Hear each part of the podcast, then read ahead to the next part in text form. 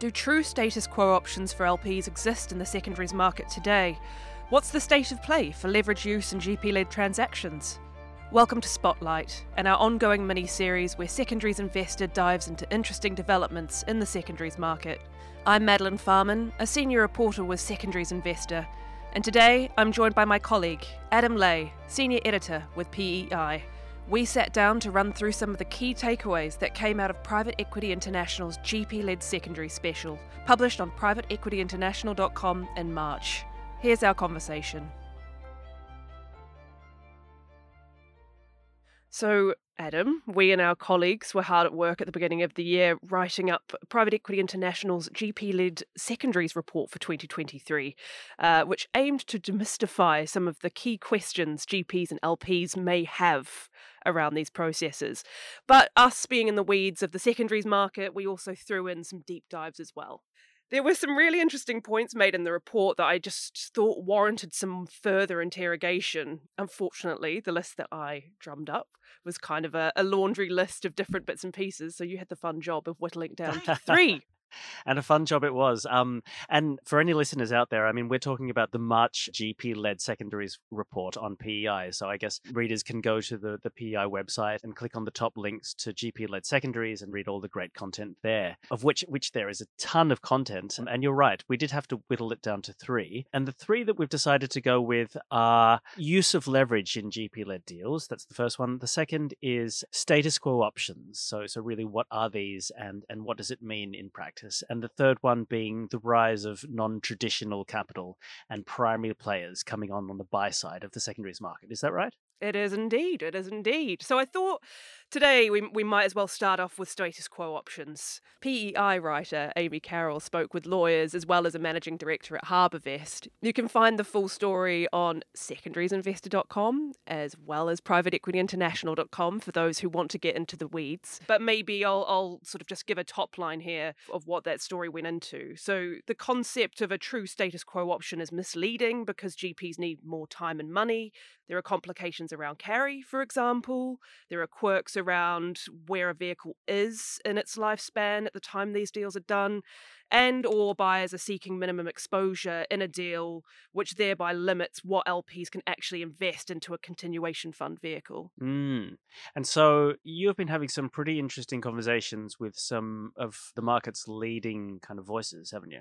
Yes, so Michael Hacker, managing director and head of portfolio finance at Carlyle's AlpInvest, really painted the backdrop around the history of where the language status quo has come from and what's changed and why. So he explained to me that these transactions have gone from fund recaps, where essentially it was easier to tell LPs that you weren't going to change their economic deal, to today's continuation funds, which are company oriented transactions with new capital. Here's a snippet from our conversation where he walks through one of the biggest points AlpInvest has to wrestle with in these transactions how to treat new capital going into these transactions today, which are company oriented. A lot of LPs really understand this because they're co investors in, in specific deals and they'll understand that you can't just sit on the sidelines while new money is going into a business and expect that it's not going to affect your economics or your ownership in the business. And so we often have to deal with dilution and how does that happen?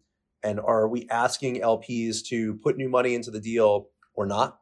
And even right there, you're going to have some LPs who will want to participate and some LPs who won't. And so coming up with one size that fits all situations, I think is very difficult. Now, when you talk about the economics as well, you know, what are we doing with this company? We're obviously taking it out of the, the larger fund. And so we need to figure out an economic package that's actually fair for everyone involved. And so the idea that you would just leave the existing waterfall in place, I think is very difficult. So what we're trying to do is find something that, that again fits within the spirit of the status quo and what we're trying to accomplish, but this very sort of legalistic is it exactly what the LPs had before? I think it's quite difficult to actually accomplish that. So, what we're focused on in these transactions is making sure that there isn't a big step up in management fees, for example, for LPs, that carried interest is going to be oftentimes tiered based on the performance of the asset, as opposed to sort of another free bite at the apple for the GP. And so, what you'll see is these terms, they've gotten progressively more LP friendly in general. And so, as we've solved some of those issues that you saw in the early fund recaps that GPs were looking for another bite at carry after they had sort of missed out on the waterfall. you know, you're seeing less of those kind of terms, much more LP friendly terms in general. And I think as we've accomplished that, this focus on do I have to be exactly in the same spot that I was before has become a little bit less important as long as the idea is that the LPs are not going to be paying a lot more economics, you know, for the same experience they would have had otherwise. So it sounds as though the headline label status quo option may need a rethink. I, I mean, as far as I understand, and it seems like it was Mike Hacker who was talking about this, but I mean, the only real way to completely unchange anything in a deal uh, for an LP who's an investor in a fund is just not to do anything at all, right? And so mm. what they're trying to do with these status quo options is to replicate as best as they can not only the, the details of but the spirit of the terms in the original fund in a new transaction. And obviously that's that might be sort of 98% possible to do, but there's no way that they can really keep 100% of the terms, right? So that's what we mean by status quo option, isn't it? Yes, it, I think it is that point around this is a piece of wording that has worked in the past before these transactions, you know, were sort of jewel in the crown asset type transactions. And now status quo option seems to mean, you know, what is the best economic deal for all players involved, LPs as well, who want to reap some more of the rewards, you know, those new investors coming in, the GP itself, you know, wanting to have additional time and effort with a really good company and moving it forward. So when we say status quo option these days, it's more like a I don't know, like a, the, the fairest amount for all parties to make sure that everyone is completely aligned in the economics moving forward. It's interesting when I'm, I'm just thinking out loud about status quo options because I've heard from LPs that you know even a status quo option can be seen by some LPs as a form of underwriting a new transaction. Even if uh, all the 98% of the kind of economic terms are remaining the same, for them, they're going to still have to put it through their investment committee. It's seen as, you know, a new deployment of capital, even though for all intents and purposes, it's kind of replicating their existing investment, though it's not a kind of reinvesting more capital in the continuation fund. And therefore, for them, a lot of them, it's easier to sell than even take the status quo option because either due to time constraints or capital constraints, they're not able to, you know, re-underwrite this transaction even if it is a status quo. So they just sell because that's the kind of default. So um, moving on to on to the next big topic. So leverage in GP led transactions, particularly in GP led deals. This seems to be something that's sort of popping up its head a little bit more.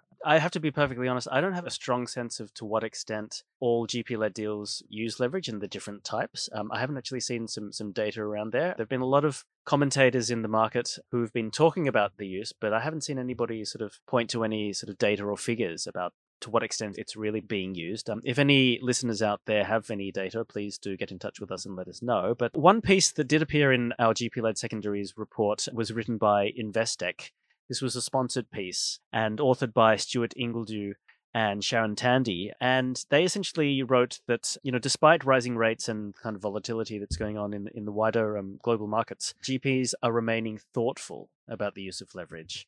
The uses they cite deal leverage partially to fund the purchase price, also used kind of post continuation fund close to support growth. And another use is also for deferring capital calls. So I, I guess this means on the unfunded part of the continuation fund. Uh, Stuart writes that, you know, amid the kind of challenging backdrop, we may see fund facilities uh, at a fund level on continuation vehicles. So I guess that's something to keep our eyes on. And then in terms of terms, they write that they are seeing lower loan to values. So I guess sort of pre-pandemic, you know, anywhere like a 70% loan to value could have been industry norm. I'm guessing that they're seeing those coming down to, to kind of 50% or something like that. And then in terms of views from LPs, they do note that LPs who traditionally haven't really been very sort of pro using these leverage facilities in continuation vehicles are starting to accept them, especially on a kind of one year deferral mechanism, because the LP knows that they will be able to put their capital to work, you know, within maximum kind of 12 months. Where there is typically pushback, it seems to be around sort of waterfall structures and alignment, you know, surprise, surprise, because LPs want to know that their GPs are using leverage for the right reasons. So lots to discuss there. Fortunately, you have been speaking to Alpinvest and Goldman Sachs. Yes, indeed. So let's start with Goldman Sachs here. Goldman partner and head of secondaries Harold Hope explained at a high level the firm is not opposed to using leverage in secondaries transactions broadly, but where it struggles with it more is in continuation fund transactions. Here's Harold chatting me through his views. Um, you know, many of them are are much more concentrated than portfolios that we're buying in other parts of our business. So in some cases, it might make sense if you really have a diversified portfolio, a diversified continuation vehicle, or a tender offer, or something like that across a you know diversified fund but really most of what we've been doing in the continuation vehicle space has been more single asset oriented and the idea that we would you know buy a single company put it in a continuation vehicle try and put it into a structure that allowed it to continue to execute its value creation plan and then put some additional leverage you know on top of it on our equity is really not something that i think makes a lot of sense. I mean i guess in some circumstances if the underlying company is really underlevered that you know you can you can add some leverage to kind of bring it back to more market levels. Maybe there's an opportunity there but i really think it's just not by its nature by the fact it's so concentrated it's maybe not the best place to apply leverage. Where a GP is looking to use leverage, this is what Goldman is looking for and the potential red flags it's looking to weed out too. With the caveat that we haven't done a lot of it, I would say, you know, the things that we focus on when it is in play are really, um, you know, most importantly, like what's the rationale for it? I do think there's some valid rationales, like I mentioned earlier. If you have a company that's under levered and, you know, it's appropriate to relever it, or you have a company that maybe has you know a really attractive m&a strategy and you need to get some more firepower to go execute on that. I mean there probably are some reasons why it makes sense but you know the best practices for us are really one kind of understanding what the rationale is you know two being really transparent with people about you know what the plan is and why you're doing it and probably three being thoughtful you know around the duration I mean, one of the differences between continuation vehicles and kind of other pools of capital that private equity managers manage is that typically the continuation vehicles, you know, the carry is going to be tiered carry so that the manager does better as the asset performs better. But oftentimes those tiers might involve, you know, IRR hurdles and multiple hurdles. And so I do think, you know, there are opportunities for managers to come in and put in more short term type of subscription financing you know, really as a way to kind of juice the early IRR and kind of, you know, mitigate some of the IRR hurdle based carry. And so, you know, we're super focused on situations like that because I think, you know, when we put these tiered carries in place, you know, with various hurdles, you know, the intention is really not that they're going to be achieved through financial engineering, but rather that they're going to be achieved through performance of the asset or assets. Okay. Very interesting, Maddie. So you mentioned that Alpinvest takes a different view. Yes, in the sense that Mike tells me the firm has never really been a user of leverage generally in secondaries. He told me he believes it creates some distortions in the market. Where there's a single asset transaction, for example, Alpinvest as a buyer is really asking itself why the additional leverage is needed where a company has its own capital structures in place. You know, who is it really benefiting? like Harold and Goldman, Alpinvest has seen GPs trying to introduce leverage to make it easier to hit their performance targets. And so what you're finding is that they're trying to add more risk to the transactions. And the benefits of that risk are going to the GPs, not to the investors. We've been trying to push back on this. I think if buyers want to use leverage themselves, that's certainly something that's you know their choice. I would say the key mechanism is to figure this out early in the transaction. What is the GP trying to accomplish? Why are they interested in using leverage? We'll flesh this out early on in the discussion and you know we'll set the groundworks of what's permitted and what's not permitted. Sometimes you'll see that they want to do something very short term to maybe accommodate a refinancing at the level of the company that's a perfectly reasonable rationale for using leverage. And I think we can work around those. But if the idea is really just to say, you're going to make a commitment to this transaction and we're going to leave a significant part of that unfunded, you're going to have to reserve that capital at the level of your fund, but we're not going to use your money. And then we're going to try to optimize the returns in order to hit the thresholds that you've agreed. I don't see that as something that we would buy into or we would do very often.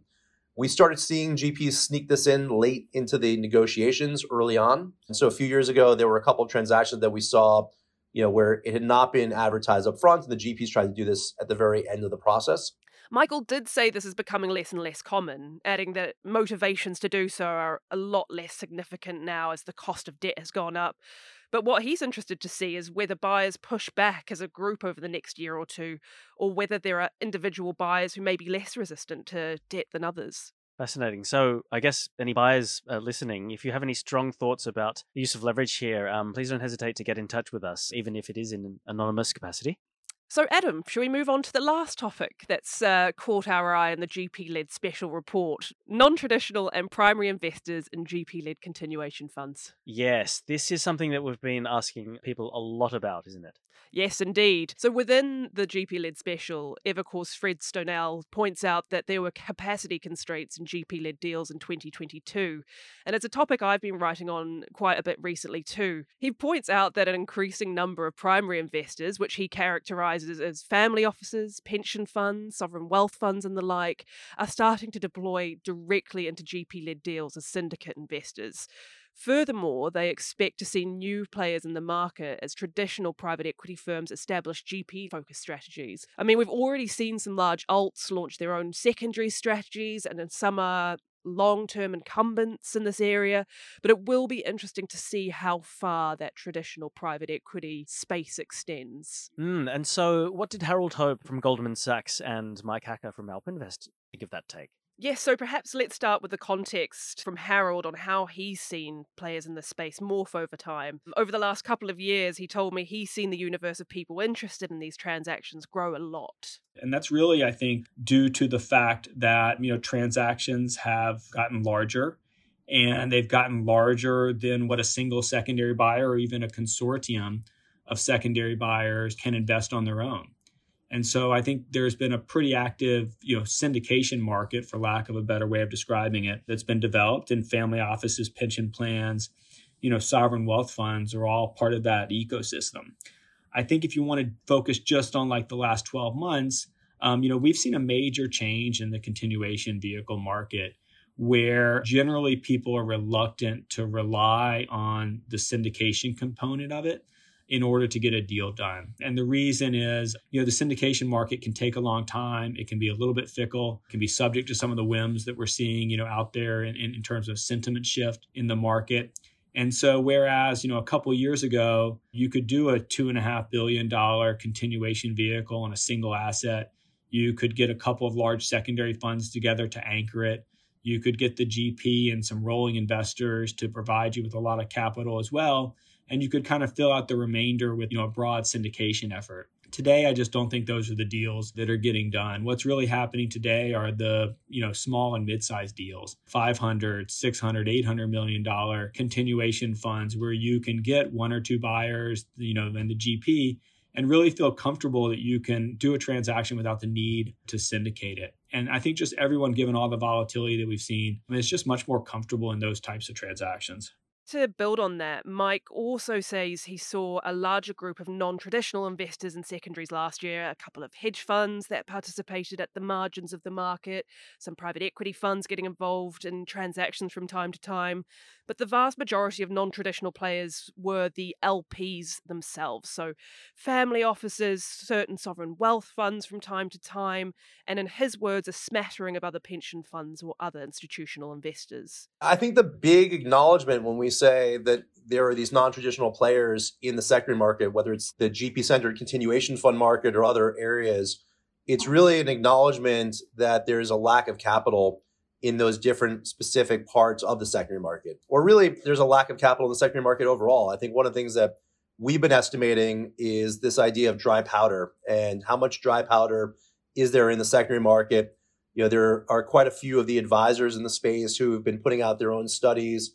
When I look at our estimates, you know, we've seen a significant decrease in dry powder in the last few years. So for the past decade, we had somewhere between one and a half and two years of overhang. That means the amount of capital waiting to invest into the secondary market was about one and a half to two times as much as the annual transaction volume. And what we've seen in the last year or so is that's contracted from one and a half years to actually, by some of our estimates, it's been nine to 10 months of dry powder at different points in the last six months or so. Now, right now, we're operating at about a year by our estimates of dry powder. But what's interesting is as we think about the fundraising cycle that you know a lot of the big firms have come through the market in the last year or so. So the way we look at it, we actually think dry powder is going to shrink before it starts to expand again. And so that's something that I think is creating these pockets of opportunity. The dry powder that's out there is going to focus on certain specific types of transactions. And every secondary buyer is going to have their specific appetites and things that they're focusing on. And I think these non traditional players are playing in the margins uh, between where the existing secondary buyers tend to have those areas of focus. The big question, I think, is whether these investors are around for the long term, and it seems there's some debate about that. Mike and Harold have diverging views here. Here's Michael's take. I would say this is something that we're seeing right now, and there is a lot of transformation going on in the secondary market. And there are certain investors who are saying, you know, let's see how we can take advantage of those changes. And that's something that you would expect, but I think it's not something that will necessarily persist for the long term. Harold, on the other hand, thinks there is room for more non traditional players in the market. He told me on one side of things, demand for liquidity is outstripping buyer capital that's available. But on the other side of things, most secondaries buyers want to create diversified portfolios, and they have limits on how much of a single company they're willing to take into their fund. That in turn means you're seeing deals that have multiple secondary buyer co leads committing large chunks of capital, and these transactions are then syndicated to a broader base to get deals over the line. Here's Harold's conclusion on those factors. I think this is, you know, likely to evolve, you know, over time. I do think there's still a lot of education that needs to be done among the LP community around, you know, how these transactions work and what the opportunity is and whether they're good investments. And I think over time, if they are good investments, which I do think they really are, you know, I think the capital pools are going to develop to meet the demand, if you will. Mm, interesting. So I guess it rests on whether these non traditional investors stay the course. Yeah, I'd say so. Only time will tell, I guess. So, what are Mike and Harold's thoughts on traditional private equity players looking to come into the secondaries market? So, I guess we're talking about the traditional direct buyout firms here, aren't we? Exactly, exactly. So, where there's opportunity, as we know, private equity managers will follow. Um, because some of these transactions are so concentrated, you can see the logic on their side, right? This looks similar to an M&A transaction that we, you know, take part in all the time. So why not hop on the bandwagon if this is an undercapitalized space? Harold told me he's seen some GPs looking to enter the continuation fund market. Here's his view it has been very interesting because I think there's almost a correlation between a private equity manager who does a continuation vehicle deal in their own portfolio, goes through that process, and then, you know, afterwards feels like, gosh, you know, maybe we should be in this business as well.